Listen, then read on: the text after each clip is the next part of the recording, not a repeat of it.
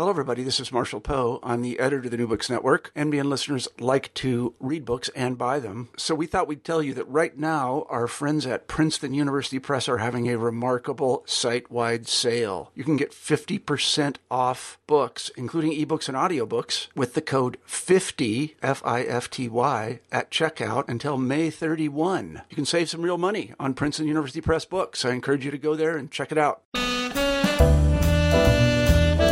Hello, everybody, and welcome back to the New Books Network. I'm Marshall Poe, the editor in chief of the network, and each week we scour the internet looking for exciting new books.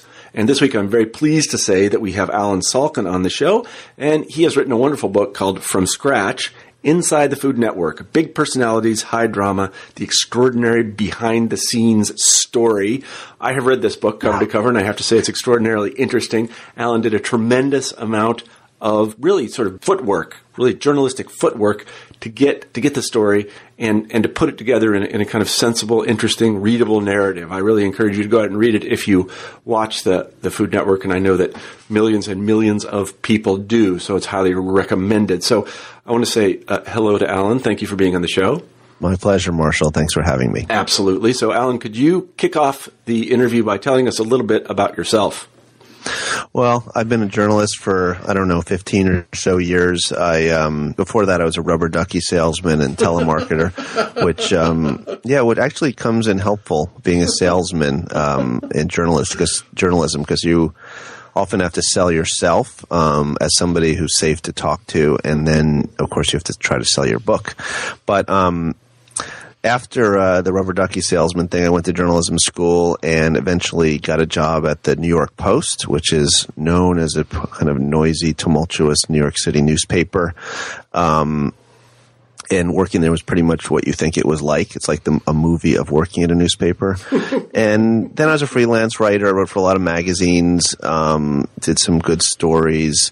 Uh, one of my most famous stories when I was a freelancer was about Festivus, um, right. the holiday from Seinfeld. And then I got a job at the New York Times writing about, for the style section, writing, but I don't know anything about style really. but I was writing about um, culture and trends. And I think my most famous story from those days, um, I'd say my best story was probably about men over 40 living in summer share houses um, in Long Island. But the most famous story was about Annie Leibovitz's finances about how the famous photographer was basically bankrupt. And that was a front page story in the Times and got a lot of attention. Um, I left the Times about, oh God, almost four years ago now. And as soon as I left, I was casting about for a project, and that's how this book came about. Why did you write this book and not well, one of the other books that you might have written? Because I know you can write about a lot of things. The world's a big place. When I was at the Times, I had written about first I wrote a story about like hipster guys who were starting their own vodka brands. and then I wrote about this thing called food bloggers, which of course now is totally obvious. There's 50 food blogs in every town, if not 500. And, but at the time I wrote the story, which was back in 06, it was this new thing that they were self-appointed restaurant critics and they were giving their opinions on the internet and there was all this gossip about restaurants. And so I wrote, excuse me, I wrote a story about those people um, some of whom have, almost all of whom were in that, who were in that story have sort of gone on to be stars, some with their own television shows. But what happened was there was a guy named Lee Schrager who um, runs the was running and does run the South Beach Food and Wine Festival, which is basically the Sundance Film Festival of the food uh, television industry. Um, and he saw that I was writing about these things and decided I want that guy to write about me. And he hired a, an, a, a um, PR person, publicity person, who kept badgering me and saying, "You got to have lunch with this guy. You got to have lunch with this guy." And um, we went. Finally, I said, "Well, okay, it's a food festival in Miami, and uh, by the way, I really like warm weather, um, and I, I, hate the, the, winters in the Northeast." Um, so I said, "Well, when is this festival in Miami?" February.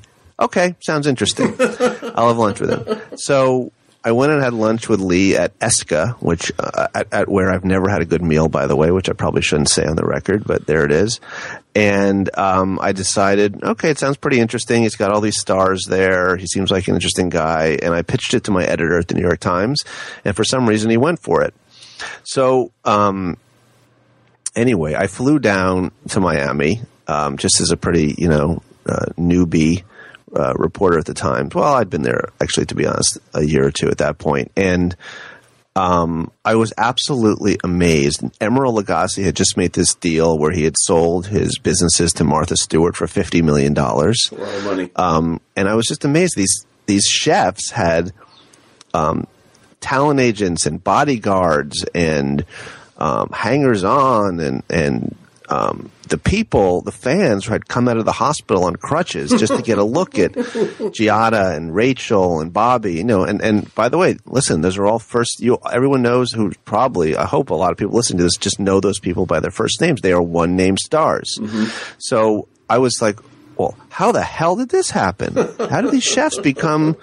Brad Pitt, you know. Right. And by the way, interestingly, as an aside, this guy's festival was interesting because the public can't really just pay an amount of money and go to the Brad Pitt festival and get a look at Brad That's or true. you know and watch them. The nice thing about what this guy was doing was he was basically putting these people on display um, in their best light. So that was the attraction why people were paying two three hundred dollars for tickets to some of these events just to eat hamburgers and look at Rachael Ray.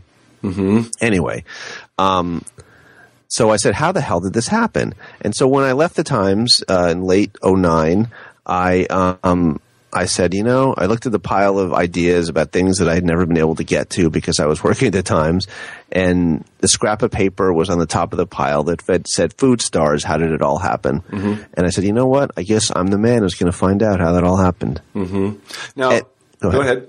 Well, because of the access that I had, because I'd written about you know this guy, these food festivals, and some of these other food people, and in fact, had even written an article about John Rosen, who was a William Morris agent who represented um, Bobby, Rachael, and Giada, and, and some others, Ming Tsai, and others along the line. Um, I had, I was known in that world, and so I could sort of leverage those connections, and um, and you know, I was qualified to write about it. I see. Now, I'm, I'm interested. Did you ever uh, watch the Food Network before you started to do research on it? I, I had watched it. I mean, I knew who. I remember when I first knew who Emeril was.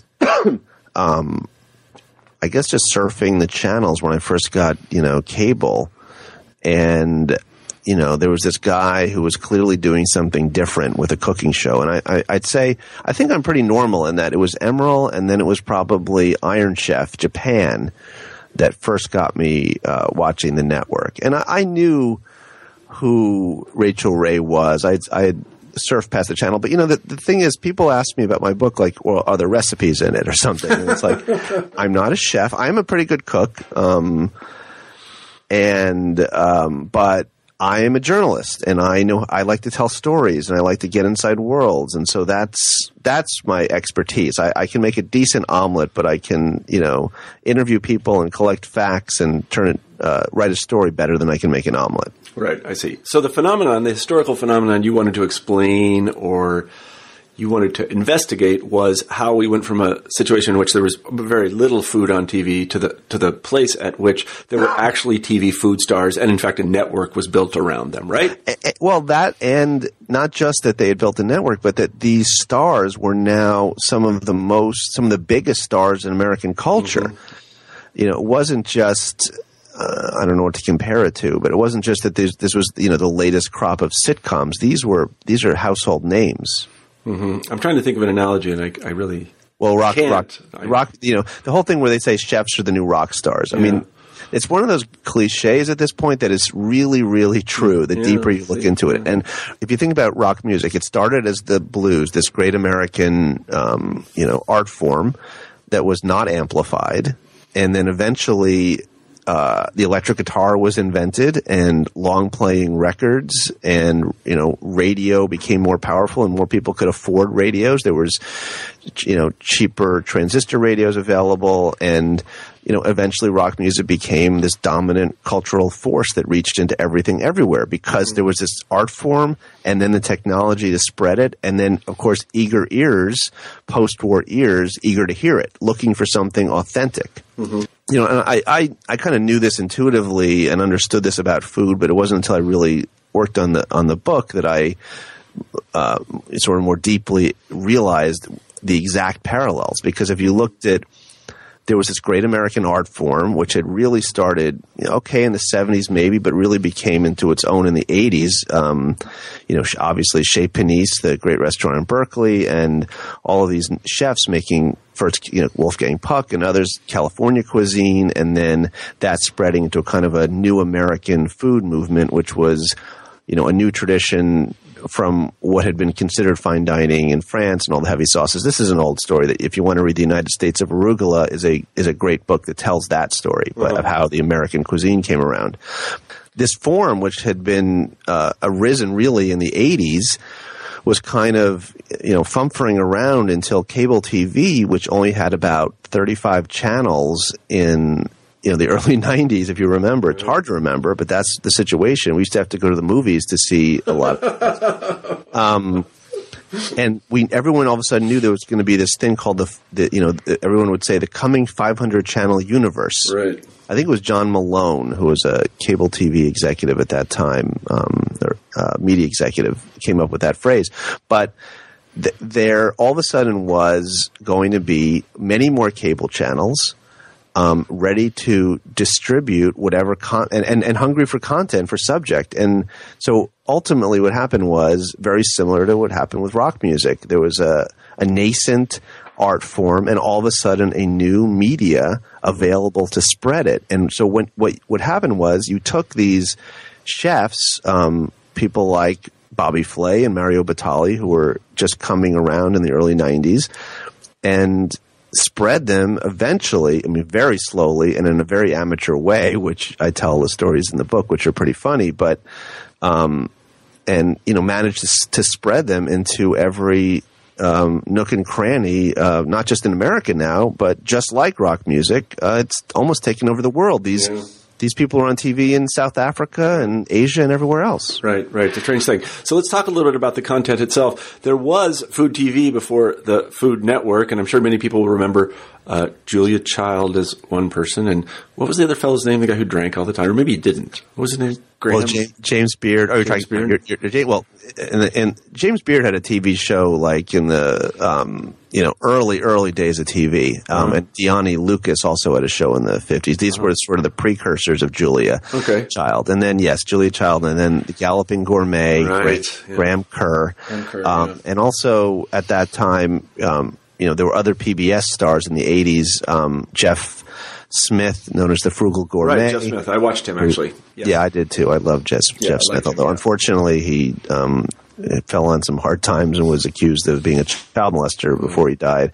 But nevertheless, um, so there were uh, Martin and other yeah. people like that, and and yes, and they were, but PBS was not particularly interested in doing much more than they were already doing. Mm-hmm. Right. And I mean, we should also say that those things were parodied. And I remember Saturday Night Live in the 70s. There were famous parodies. Is it 70s, late 70s of, of Julia Child? Yeah, well, it's the famous Dan Aykroyd, yeah. which you can see in the movie uh, Julie and Julia. But yeah. Um, yeah, it was not something that was taken very seriously. It was thought to be this this silly little you know ghetto of public TV on weekend mornings. That right. was that that was the food television industry. A right. few a few people PBS weekend mornings. Right. So very different than it is today. So let me ask you this: How did the Food Network start? Ultimately there was that's a good, I mean, you know, I, I, of course I spend hundreds of pages, right. entertaining pages, by the way. Um, and just, to, by the way, to mention Julia, you know, Julia actually was on the Food Network um, as a sort of fairy godmother who would show up now and then and, and do some pretty funny things. And I tell those stories in the book. But the way that the network started, basically, there was a a, a guy in um, Providence, Rhode Island, who was working for the local cable company that was owned by the Providence Journal, the, the newspaper company, but they also owned um, a cable company called Colony. And Joe had was just a sort of inventive but strange fellow who was not particularly interested in food. All he was, all he really liked was he knew where all the best pizza places were in New England, um, and that was his extent of his food expertise. And basically, um, one day, an executive from um, Johnson and Wales, which is a had a trade school in Providence that had a cooking school, came in to pitch um, an idea to Joe about maybe the cable network, the cable um, company would like to film a few cooking classes and put them on the public access channel. Yeah. Uh, you know, it would be a good way to sort of, you know, get the students motivated and maybe um, then this guy Kenneth Levy said to Joe Langan, and Joe Langan's the guy who worked at the cable company, and Kenneth Levy is the guy who worked for Johnson and Wales. Uh, Ken said, "You know, my wife and I might like to watch a cooking show at night." You know, Joe thought this was a very um, crazy idea, and who would want to watch a cooking show at night? But that would have been my question. Yes, but uh, ultimately, Joe, Joe's boss at the cable company had been saying we were looking for some new ideas, and so Joe just decided, well, I guess I'll write this up as one of those. You know, maybe this would work as a channel, a, whole food channel, um, and that's basically how it starts. It didn't exactly take off, though, did it? No, well, I mean, what they what they did was they hired, they found a guy named Reese Schonfeld. Now, Reese had was famous in the cable industry for being a great entrepreneur, for knowing how to do stuff on no money whatsoever, and for having a horrible temper and screaming at his colleagues all the time and his, his employees. But Reese had been hired by Ted Turner as the first president of CNN. So Reese had shown, you know, CNN uh, had actually still exists, by the way, and so Reese had shown that he could get something started. So they hired Reese, and also Reese was not a food guy either. In fact, Reese and his wife had had their kitchen removed at their Manhattan apartment. the, only, the only food that they had there was uh, they had dog food because his wife was always rescuing dogs, and they had a coffee maker. So they ate out all the time. They Yes, they. they uh, so those are basically the two people who started the Food Network: was a guy with no kitchen and somebody who liked pizza. So okay. um, about that. Yeah. anyway, so yeah, so, so they had very little money. They had faced a lot of skepticism in trying to raise money from investors, and uh, a lot of people thought it was a very, very bad idea. Some people thought they didn't want to be in business with Reese because he was so tempestuous. But ultimately, what really helped its start was something that's now in the news again uh, retransmission consent, which now is in the news because everyone wants. Er, broadcast channels now want to get paid by cable providers for the right to carry, the right to, for, for them to carry the. It's so- so hard to explain, but basically, if you're CBS, you are now saying to Time Warner, you have to pay us to put us on the air Right. and this is why you get boycott. You know, all of a sudden CBS was off the air for a while, and it's it's getting very complicated and expensive, and everybody's cable bill is too expensive. But at that time, um, retransmission consent was not a cash deal. The cable providers were not thought to have enough money to pay for carriage. So instead, what they did was they said, okay, if you're CBS, we're not going to pay you, but we will instead give you another channel slot on the dial that you can do with as you please. And so, to make a long story short on that, the Food Network, which was then called, by the way, at its launch, Television Food Network, TVFN, managed to make deals with people who owned local channels for the right to use that second channel slot and get on the air. Right. So they had all this extra bandwidth, basically, and they had no content. So the Food That's. Network went and said, "We- "We'll give you something to put on." That's a good way of boiling it down. Yeah. Right. So, uh, but even once they had, still listening, or did I bore them all? No, no, that, yeah, I got it. So they have the bandwidth now, but who do they get to be on the show? I mean, it's not like there's a, are there, there's like a, are there people training TV chefs that, okay, we get these guys? There were very. There was really no television, um, food. You know, food television industry. Yeah, so who'd they get? I mean, who, Well, originally, you know, who they wanted originally, who Reese identified as key was Julia Child. So they Julia had a contract with Good Morning America um, that didn't allow her to cook on any other channel. So um, she was eventually brought into the network as somebody who would come on their daily news show, which they had a daily food news program right? um, called originally uh, uh, Food News and Views. And Julia would come on once in a while as um, a commentator. But other than her, they basically had a cast around for, um, you know, people who might uh, be able to cook on television and have um, winning personalities. And one of the first people that was recommended to Reese um, through a relationship he had was Emeril Lagasse. Right. Now, Emeril was known for um, his restaurants for being a young, up and coming chef in New Orleans who had kind of popularized uh, Cajun cooking, you know, along with some others down there, obviously, Paul Prudhomme and others. But Emeril was this young, up and coming chef who had made a few guest appearances on a cooking show that was on the Nashville network. And so the producers of those recommended him. Um, and even though he was a uh, very talented chef, Reese had this idea for a, a, show called How to Boil Water. Yeah. now, Reese had his own ways, and Reese was friends with a um, magazine editor who had said, you know what the men of America need is a show that teaches them to cook the basics. Because this friend of Reese's had just gotten divorced right. and literally couldn't even boil water. Right. So on Emeril Lagasse's first show, what he taught America was how to actually literally put water in a pot and turn on the heat. he then moved on to such subtleties as making a grilled cheese sandwich. Right. So they have this extra bandwidth, and now they have a couple of people who they can. I mean, did they? Did they have enough shows, or did they just run them over and over, or how did it work? They had they had four hours of programming, and well, interestingly, and you know, and the stars were people like David Rosengarten and um, and and then they had Donna Hanover, who was married to Mayor Giuliani at the time, That's and good. she was the co-host of the news show. Yeah. Um, and there were some other Debbie Fields, who um, best known as Mrs. Fields. Cookies. Yes, Wow. she was. She hosted a dessert show. Um, and was uh, became one of the actually she was far better known at first than Emeril because um, viewers were amazed at how long her nails were that she and, and she kept puncturing through her pie crusts and getting stuff caught in her nails. It wasn't very pleasant. But what was your question? My question was: Is that uh, did they have any programming? I mean, and they really didn't. They had four No, hours of Reese programming. also right? also went went back and bought um, some old uh, Julia Child episodes. He bought old uh, Galloping Gourmet episodes and even old James Beard um, to fill out the the programming day. So they're running things over and over again. So let's move on then. Uh, at some, th- this is a pretty small scale operation at this point, right? Yeah, there are.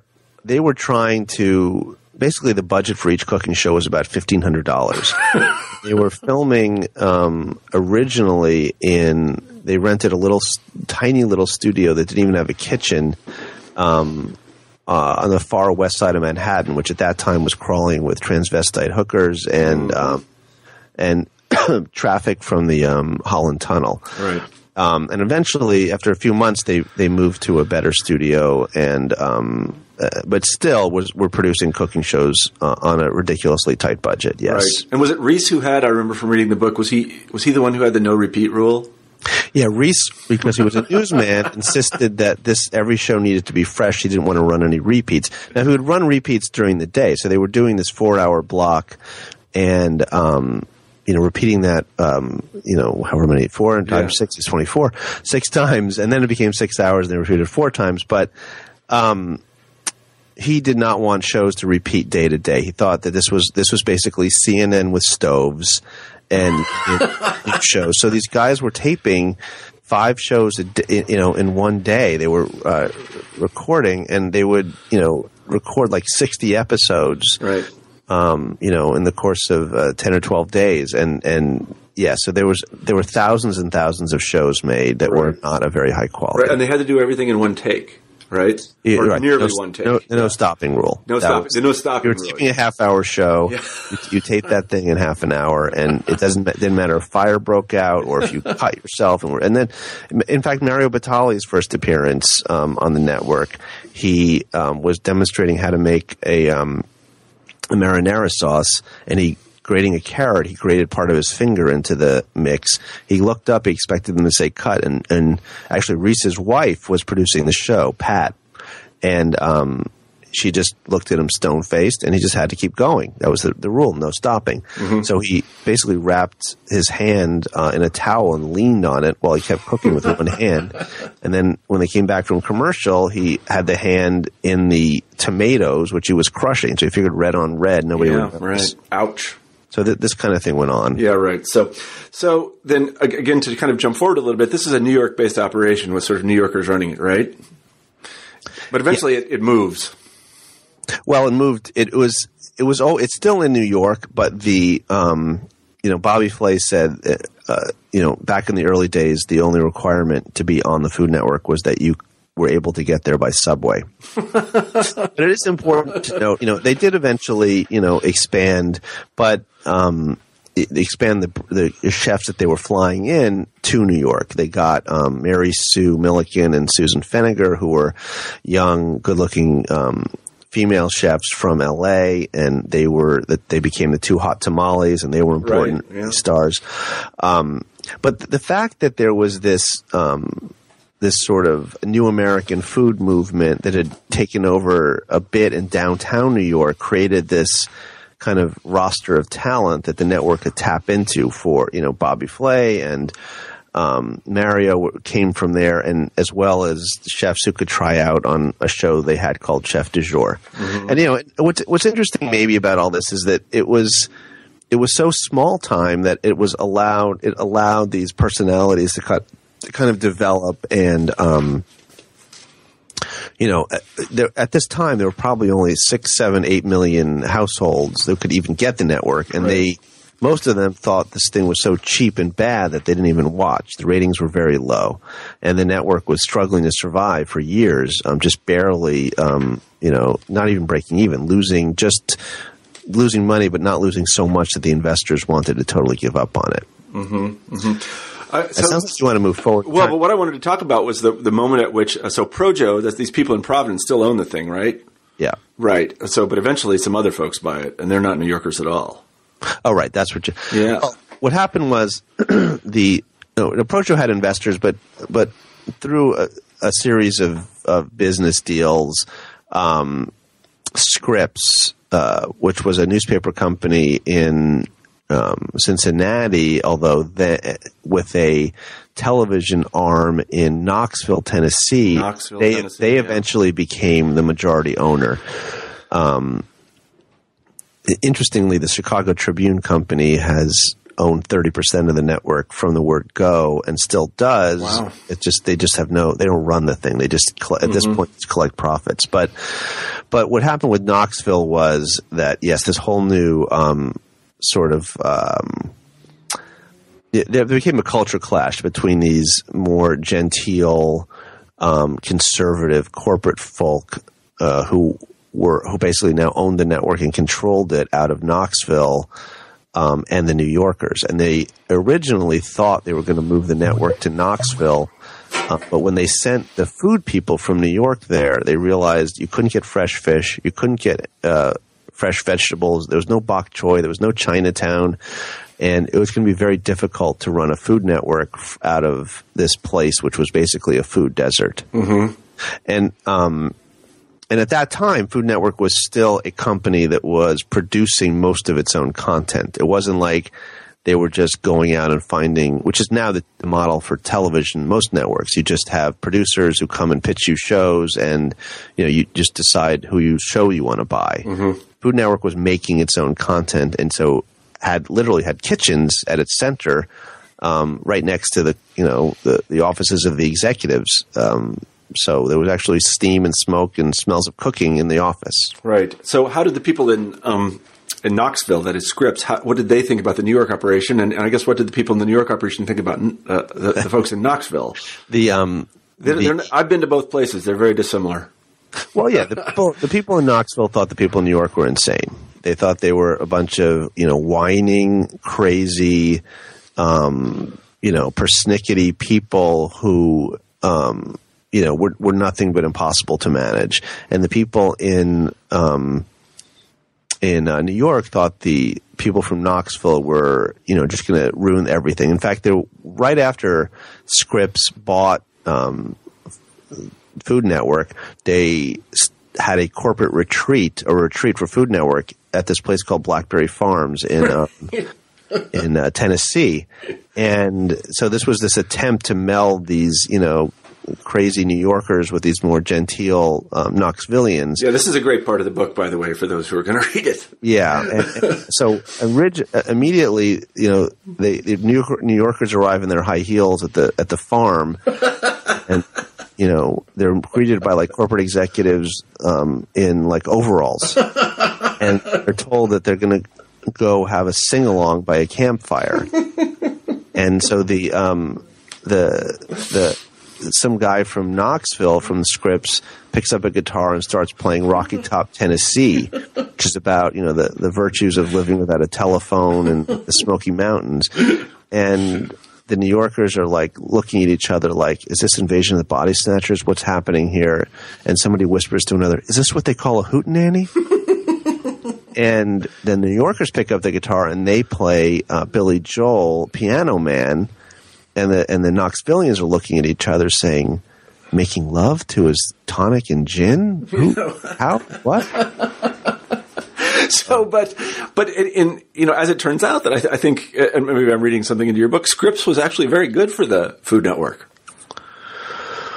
Well, you know, they were certainly good in that they rationalized the operation, they put money into it, and they brought more professional um, management, and you know, um, and they also knew how to get more cable distribution and how to uh, ultimately um, create a better business model where the network could start cr- uh, collecting subscriber fees from uh, companies and eventually put you know um, set, set, got the network in a position where it could then start to make money. And, that, and then when opportunity came around um, after 9-11 especially they were in a great position to start to make money. Now so financially yes um, it was a great thing. Now, creatively, I mean, look, it, this is Scripps has owned the network for most of its life. So, if you love Food Network, you you basically do love what Scripps did, and, and, a lot of people love the Food Network. Yes. So you know, you give the people their due. I mean, yes, and I'm giving them their due in the book. Yeah. I'm not I'm not critical. I'm not ripping Scripps apart. I'm just saying what's interesting is if you look at some of the most important and groundbreaking shows that have ever been on Food Network, like Iron Chef, uh, the original one from Japan, and mm-hmm. Good Eats from Alton Brown, those shows were actually had come to the network and were sort of germinating before Scripps came in. Mm-hmm. And so one of the questions or that I examine in the book is whether, you know, there was a trade off of this, um, you know, corporate um, clarity of operation um, that squeezed out some of the most interesting uh, food programming and whether there maybe was another road that might have been taken. Yeah. Well, but I mean, a good a good way to talk about that is to talk about, if I recall his name correctly, Matt Stillman and the way Iron Chef came to the Food Network. Is that a good way to talk about it? I want people to have to read about Matt. I'm not going to. Oh, come on! It's a really good story, though. You know what I will talk about though is that it, what happened after nine with 9/11 was important. Oh, you're not going to talk about Matt Stillman. That's what bothers me. Go ahead. I just I think it needs to be. I think some things need to not be spoiled. All right, it's a hell of a good story, though. It is. So read the book. It's all right, fine, okay. on Amazon right now. It's like sixteen dollars and sixty one cents. okay, all right. On the Kindle, it's like twelve. Go ahead. All right. All um, right. So go ahead. Amazon is a major internet book retailer. Thanks very much. I knew. Like I've heard of them. I've heard, I've heard of them. Yeah. Um, okay. So you're not going to tell us about Iron Chef, and you're not going to tell us about Matt Stillman. What are There's you some really funny stories about the Iron Chefs. Yeah. Okay. Great. So eventually, see, the reason I ask about Iron Chef is, is as you point out in the book, I think mo- I don't know about most people, but most people my age, or many people, or I don't exactly know how to quantify it, were introduced to the Food Network through Iron Chef.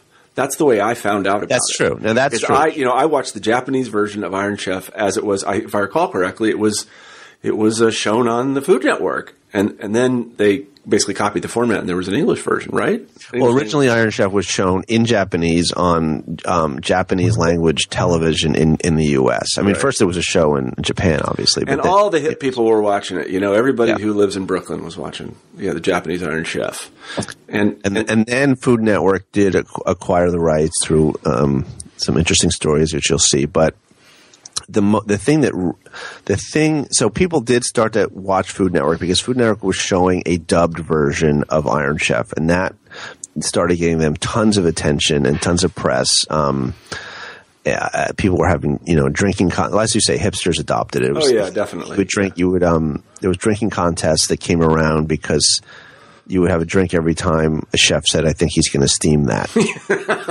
or you know, one of the commentators said he's going to steam that. I remember it was fun. It was a fun show to watch. It, it was fun, and then um, the thing that really put it over the top was when uh, the Japanese decided to challenge Bobby Flay um, in a in a uh, at Webster Hall in New York City. So they flew in the entire, and this was the Japanese Iron Chef. This was not Right. Iron Chef America, and so they it was it was Iron Chef Morimoto against uh, Bobby Flay at Webster Hall, and this became actually an international. Uh, incident when Bobby, after having gone through hell, you know, there was actually electric current running um, through the water at his feet during this thing, and um, he cut himself badly on, on a blade of a food processor, but he kept working. And so Bobby was so thrilled that he had finished. Not that he had won, because the judging was still to come, but after the hour of competition, Bobby was so thrilled that he jumped up on the cutting board and raised his arms. If you remember, people used to raise their arms and go, raise the roof, yo. Um, and Bobby did that. And then Morimoto was interviewed um, by the on-set reporter, and he said, "Bobby's no chef." You know, he said it in Japanese, basically. And he said that Bobby was disrespecting the, the cutting board, which is held sacred in Japan. right. So this became, you know, news across America, across the world. It was an international cutting board incident, which nobody had even known there was such uh, etiquette before. And that really put Food Network on the map. So it, it was really at that time that stars appeared on the Food Network. People that, uh, you know, were, as you put it in the beginning of the interview, sort of like the Brad Pitts of food. Um, I, I guess Bobby Flay is, is one of them, but by this time there are a lot of them, and they there's a sort of switch in the network, isn't there? Between you know, it used to be run by some corporate types who hired people that didn't know what they're doing, and then that sort of balance of power shifts to these stars like Emeril. what also happened, and this is the 9-11 kind of shift, is that up until around 2000 when the Webster Hall thing happened, um, most of the people who you would see on the air on the network were chefs. They had come through cooking school and they knew, um, you know, they knew what a, a brunoise was. And um, I don't even know what a brunoise is. I don't but- really either. I have no idea. but um, I think it's a way of chopping. But um, they um, w- what happened after 9-11 was that the network decided that they needed cooking stars who people could identify with more. They wanted more the the neighbor giving them the friendly tip about you know how to make fried chicken or how to get a meal on the table quickly. And the the the real um, breakthrough person was Rachael Ray. Rachael Ray. Can you at least tell us the story of Rachael Ray, or do we have to read the book for that one? Well, I mean, Rachael was. there's many ways to tell the story, but basically, Rachael came from a family that was a restaurant family. They they operated restaurants when she was a girl, and there was not a lot of money, and there was, you know, as as with a lot of these people who became stars on the network. Interestingly, there was a very there was a sort of a bad divorce, and there was a lot of sort of conflict within the family, and it, it almost in some of these people seems to have created this um, you know, desperate desire to to put something beautiful on the table that would solve, you know, the, all the conflict uh, within the family, and and then to communicate that the beauty of what that could do um, uh, through the television. But um, anyway, Rachael. Well, the way you the way you describe Rachael in the in the book, I mean, she was discovered, literally discovered.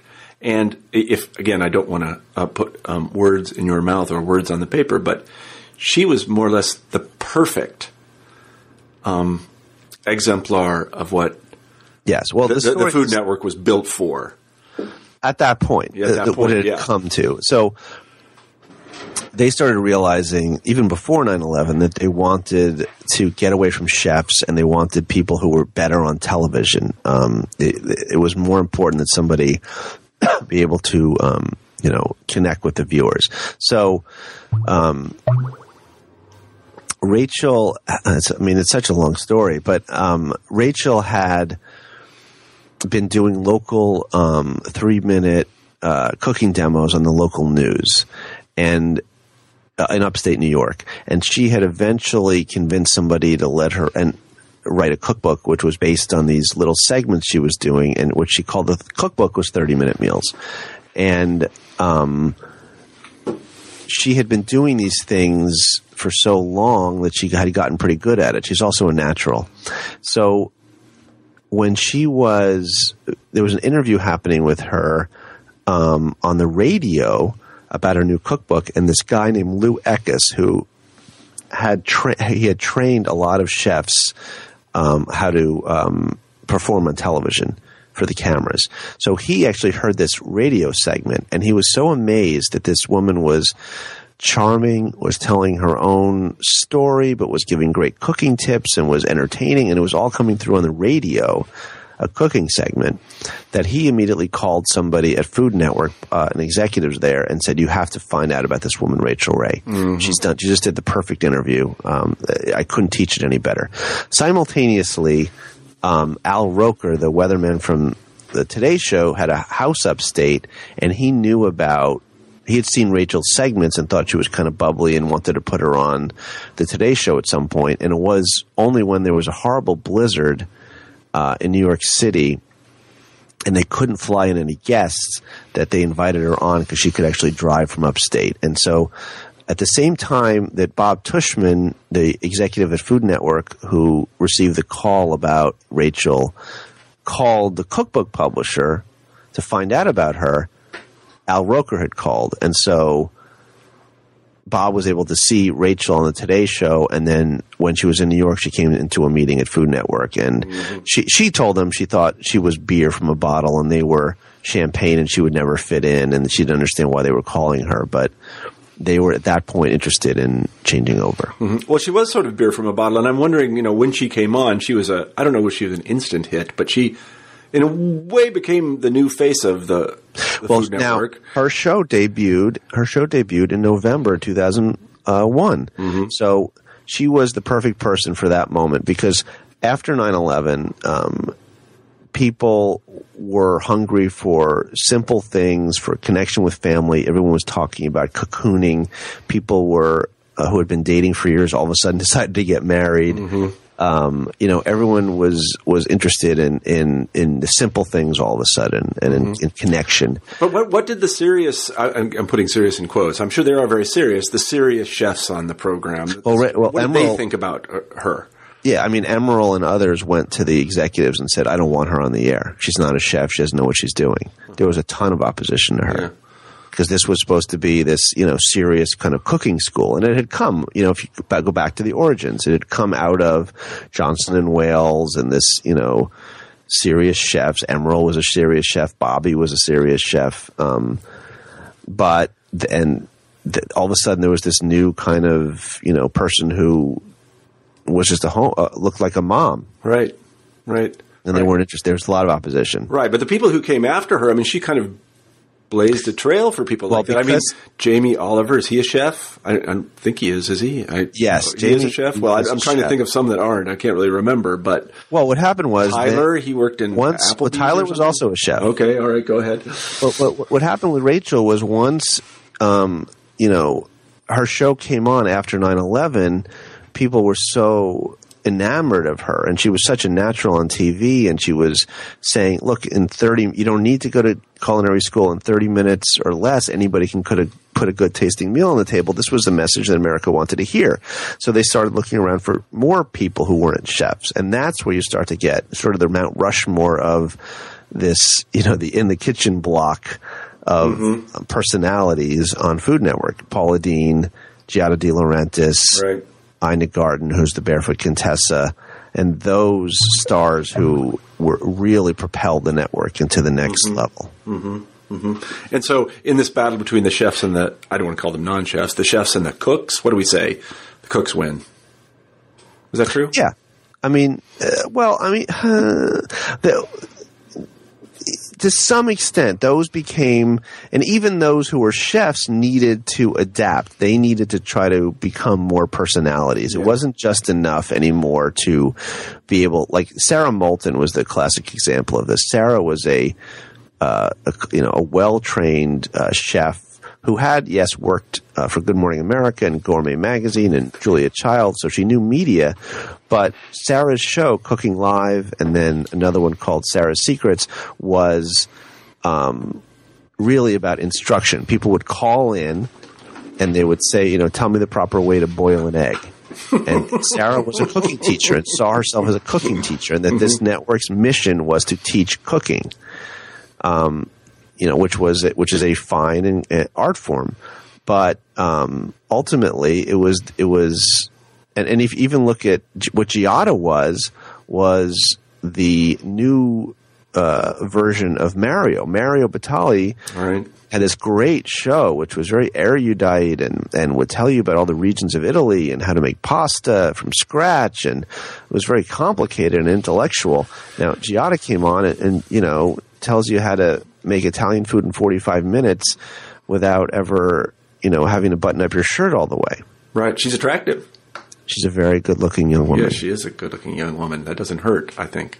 That's television. That's television. That's exactly right.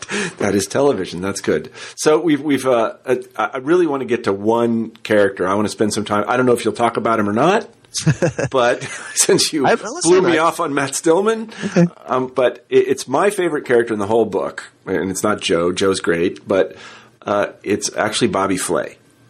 Uh, he's the to me he's the most fascinating character because he comes across as a survivor and somebody who understands the network at almost every moment, having been with it a very long time.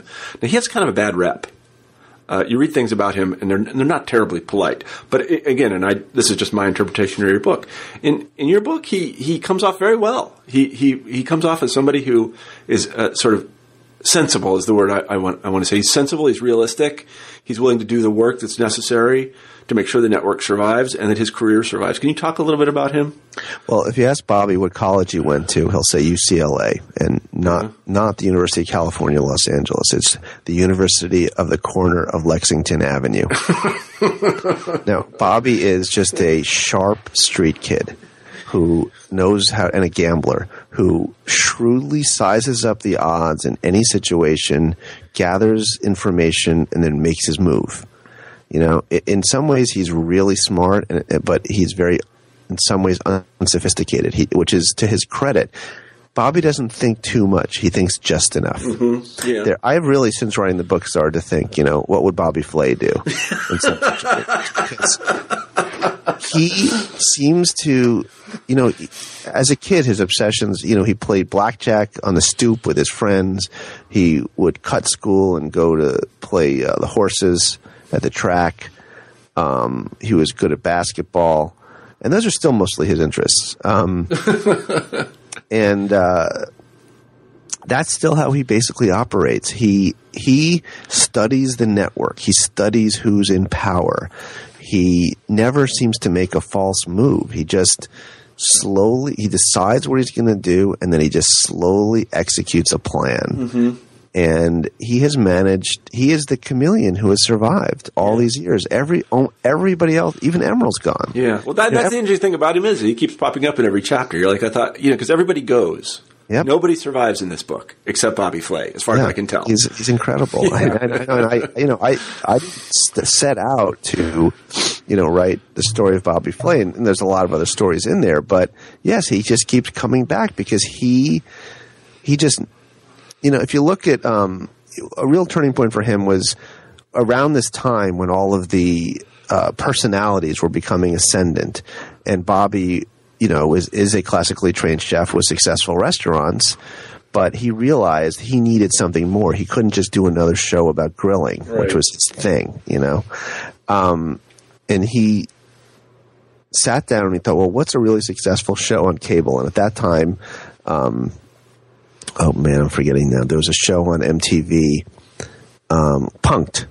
yeah, punked, right. Punked was a really successful show, and he just sort of broke down the elements of Punked, and then he rebuilt it as this show called Throwdown, Yeah. um, which where Bobby would travel around and compete against local. You know, the guy that had the best barbecue ribs in their town would compete against Bobby, and Bobby just you know it, it just that kind of thing goes on again and again and again Yeah. over the years. He just susses out the situation and shrewdly figures out how to play it. Yeah, yeah. You could tell the whole network just by telling his story. I mean, you could tell the story of the whole network by t- kind of telling his story because he's there at every moment. It's interesting. I really, you know, I'd never really heard of the guy before I read your book. So you do a nice job of portraying him, um, because it is really true that if, you know this is a little bit like it's not like a Shakespeare tragedy. Everybody doesn't die in the end; they die all along the way. Yeah. Uh, yeah. So it's a sort of a slow bleed. No, as I say, everybody eventually becomes uh, crocodile food. Yeah, they do all become. They get thrown into the moat. Yeah, let me ask you a couple of just. Uh, let me throw out a couple of questions. Number one, uh, does anybody actually make the recipes that they see on the Food Network? Oh, yes. Do they really? Have you? Oh yeah, I have.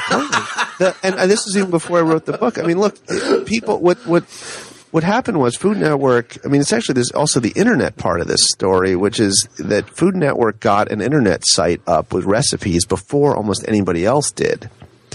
They. Uh, you know, they had f- their original URL was foodtv.com, and now you can go. They still own that one, and Food Network and Cooking Channel, which is their spin-off network. But um, you know, when you want to cook something, going to the internet and searching for it is a mm-hmm. great way to do it. And Food Network now has this amazing catalog of recipes. Mm-hmm. Mm-hmm. And and what happens is because of you know the new power, the new thing. Well, not that new anymore, but the, the power of ratings. You know, stars. uh, I mean, you know, five star, four star, three star. You can look and see what the good recipes are. There's there's millions of reviews of these recipes, perfections of it. It's it's um actually I have to say it's a pretty legit place to get recipes. So, would you say the Food Network has improved the uh, sort of um, culinary level of the United States? That is, do we eat better now thanks to the Food Network? Well, we eat better and worse. Um, you know, it, it has expanded all kinds of, you know, just as rock music has good, good, some good stuff and some bad stuff. That's the same thing with, uh, you know, food TV. It, There's good stuff and there's bad stuff out there. But wh- what it, what it ultimately did was it took these, this, you know, information and this news of, you know, the food revolution and, and, and new things you could do with food from these small pockets in urban centers and spread it everywhere. And if you look at, you know, now there's even, I think, a Food Network kiosk at um, Lambeau Field. And, you know, there you can get something that's more interesting than you used to be able to get at a stadium. It's not just a crappy hot dog, you know, it's a brisket sandwich with coleslaw and, you know, some kind of delicious side. It, I'm for that. yes, the the the ability to get interesting food more places than you used to be able to um, can almost certainly be directly traced to to the Food Network. Mm-hmm, Now, does that mean that they're teaching everybody how to eat steamed vegetables? No. No, no. Yeah. So uh, here's another question. And you're going to get this a million times as you talk about the book. Paula Deen. That's the question. I don't. Classic. Just like a sports reporter. Yeah. You talk about yeah. No, Paula no, Deen. I'm can't even going to say, can you talk about it? Just Paula Deen. Well, you know, what's interesting is in my book, I had Paula's, you know, the the way she came to be, and you know, as I talked about earlier, the, she came about because they were looking for new kinds of personalities after 9-11 and there was actually a lot of opposition at the network to paula because they didn't think she was smart enough for the for the viewership. There was a real bias against the south um, and against those kinds of you know recipes. Sure. Fried chicken lemon chess pie all these kinds of things and but through a lot of chutzpah this agent of hers got her on the air and what I had already chronicled before the whole N word controversy, if you will, um, flared up was the way that she was already um, causing um, unhappiness within the network and the, the fact that they didn't have a good relationship with her. Um, this thing she had done by taking um, $6 million to endorse a diabetes drug Right. after she had basically been telling everybody to eat more sugar and more butter for years, um, you know, which struck so many people as hypocritical and greedy, struck the people of the network the same way. So, um, she was already in some jeopardy uh, as far as, and you know, the network also, as you say, you know, everybody has their day, and um, they uh, they'll sometimes you viewers won't always know when somebody's show is no longer in production because they keep rerunning it. Right. So they could have easily let Paula go quietly and just kept rerunning Paula's best dishes um, for years. But once this I mean, I don't even know. You know, you asked me a general question, just Paula Deen, and so I'm just, you know, Let's go ahead. Yeah. my version of it. But basically, um, once this deposition, you know, there was a lawsuit against Paula by, and, and her brother and, and her company by some ex-employees who claimed racial and sexual discrimination. Mm-hmm. And in a deposition that Paula gave, she admitted that she had used the N-word and that she said some other things about plantations and slaves that struck people as racist. Now, I interviewed Paula many times, and you know she never sp- spoke about that to me. But I will say that she is a great person to interview because she's unguarded. She is always herself, um, and she just tells it as she sees it. And as a reporter, that's a great thing. And I think fans really connected to her because of that unguarded nature. You know, you saw on the screen basically who she was. Um, however, once she started you know, letting herself just run rampant on these other topics that weren't just about butter, um, it, you know, it probably would have been a better idea for her team to have, um, you know, tried to settle that lawsuit uh, before it became public. Now, she also had built up, you know, huge endorsement deals. Um, she was making 20, 30 million dollars a year in endorsement deals. And so, anyway, to, to cut forward, everybody probably knows that uh, she lost all those endorsement deals. She her contract was terminated by the Food Network, um, and uh, you know her empire is basically crumbling. The the question I then get is, is she ever going to be back? And the answer I give is she will never be back on the Food Network because this little network that started from nothing and which was barely making money is now worth about $10 billion. dollars And companies that are worth $10 billion and have, and are looking to get, by the way, distribution in Africa and Asia and all over the world cannot afford to be associated with somebody in any way who even if it even if she's not really racist whatever that means who may be racist or who seems racist mm-hmm. you can't be associated with her. It's a big business. So i don't believe she'll ever be back on the food network. Do i think she still has a, a sort of career maybe on television maybe as a food personality appearing at food festivals? Yes. I don't think we've passed uh, for better or worse for, um, from paula deen So you talked to a lot of people from the Food Network, past and present. Uh, and this may be a ridiculous question, but as a cohort, are they nice people? Are they good people? Do they? Uh, did, did you have a kind of favorable impression of? Well, most there's, of them? I'd say there's two kinds of people there. There's the food people and then the TV people. Uh-huh. Yeah, go ahead. and be careful. People, people who get in the food business, who get in the restaurant business, are generally generous, um, warm, welcoming people who get into the hospitality business because they're hospitable. They like to have a good time. They they want you to have a good time. They want to feed you something delicious. Um, they want to connect with you, have a great conversation. They are wonderful people, and you know most of the talent, most of the talent, not all, falls into that category. Now, the TV people are basically what TV people are across most networks. They want to try to do the best they can, but they're also paranoid, um, subject to you know the, the the the daily rigors of getting the ratings from the night before. Um, they're constantly worried that somebody younger is about to take their job. Um, and they make some decisions based on paranoia and, you know, fear that can sometimes not make them the most enjoyable people to hang around. I see. So uh, now the book is out. Uh, I don't know if it's official. When is its official publication date? October 1st, 2013. October 1st, 2013. I have a copy of it right here, though, and presumably some people that you interviewed and talked to have seen the book. yes. Uh, how? What have they said to you since they? The most a lot of people say fascinating. You know, and a lot of people worked at the network. You know, they don't. It, most people who work at the network now do not even know who started their network. They don't. It's Yeah. not like they're not historians. They're not academics. They're they're just trying to get a new show on the air that's going to you know get ratings and sell commercials, sell toothpaste.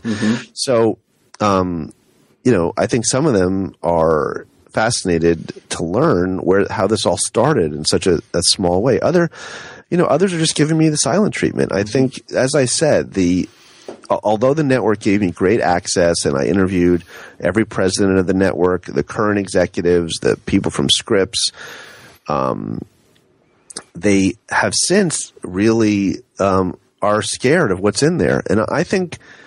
Um, so I'm not hearing from a lot of them. Maybe and, it's because they're paranoid and they think something bad is in it. Yes. but they haven't read it yet. And it's not just that; it's also that. They, no, I think some of them haven't read it, or you know, and unfortunately, I think some of them read the the galley, which um, isn't as good as the final version Sure. because I fixed a lot of little mistakes. But Sure. um, I think the real issue is that the, if they're afraid that I know the truth or that I expose something that, or a fear that they have, which is that the moment of the food TV celebrity in America is probably not at its height. It probably is off its height and it's probably on a long slide down and they are having trouble at the network figuring out people, they, everybody who has wanted to figure out how to boil an egg properly or whatever has, there's plenty of shows already about that. They don't necessarily want to watch cooking shows anymore, but and people complain that the Food Network is nothing but competition shows, and but that's what people seem to want to watch. At least it's what they have. They are desperately struggling to figure out what's next there, mm-hmm. Mm-hmm. which is what all TV always does, but especially this. They were founded on cooking shows and and that kind of programming, and that kind of programming is probably not working anymore. Now, as I said, they're still making money internationally, but I think they're so scared of where they are and of the fact that they don't actually know anything anymore that something like my book is just another unknown unknown. Or maybe it's a known unknown, but it just makes them scared and they would just wish it would go away. Well, I mean, given the fact that you've conducted a, a, really a lot of research on it, many hundreds of interviews, and for thousands of hours, and probably know more about the Food Network than anyone alive, and pro- certainly know they should probably ask you about what Yes. they should do next. Well, since they you know the pay me as a- story, they- yeah. and if they want to pay me as a consultant, Yeah, um, should, I'm happy to do it. Yeah. But um, Yeah, right. you know, uh, listen, all they got to do is pick up the phone. I'll give them my opinion. I don't know. I've read the book, and I don't. There's nothing. You know, I, I, I didn't find anything terribly salacious. I didn't find anything salacious in it. It sounds like you know I'm a his, professionally trained historian myself, and I you know it reads like a, a good history with a lot of excellent stories. There's no dirt dishing in it. There's nobody. There's a little. There's a little. Okay, okay. There's, you know, sure. There's some really spicy stories, more spicy stories than you would get in sort of your average book about Yeah. medieval Russian history. But having said that, you know this ain't Kitty Kelley. No, You're a reporter. Yes, it's, Yeah, it's, it's real journalism, and, and you know what I'm what I've heard from my people who tell me what the people, the executives, are saying is that you know they wish that they could rip it apart and say it's not true. Mm-hmm. You know, but they're all like, "Oh, actually, this is quite accurate to what happened." There's a lot of things in there they should be very proud of too. I mean, agree. It's a great, story. I mean, it's a great story. It's a great part of, American, you know, American rags culture. to riches Yeah, business story about starting from nowhere and building a multi-billion dollar empire. Right. They should all be proud of what they've done, Joe and I think that's the Joe, story I yeah. tell. Joe in Providence, and then Yes.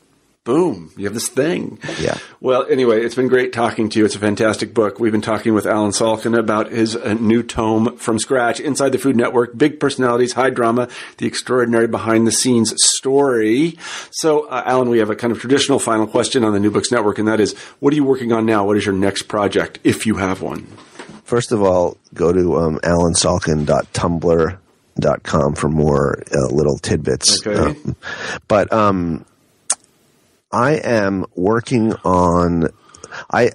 uh, Although publicizing the book, I promised myself I would spend at least an hour a day doing something else, which I do not manage to do every day. But it is going to be probably the book I've been working on for a while, which is about um, uh, this American writer who died in India and my search for her missing final book. That sounds cool. Sounds mysterious. It's, It's a, a it's a, it sounds like a huge departure from the Food Network. It's a, uh, yes and no. I mean, yes, but it's it's a true story and it's a it's a fascinating story, and um, I think that once people fall in love with my this book, the Food Network book, they will want to read this other one too. I hope so. I hope so. Well, um, Allen, let me say thank you for being on the show. First My of all, pleasure, Marshall. Absolutely. And uh, let me tell everyone that I'm Marshall Poe, the editor in chief of the uh, New Books Network. And I really hope you enjoyed our interview with Allen Salkin, and I uh, hope everybody tunes in next week. Take care.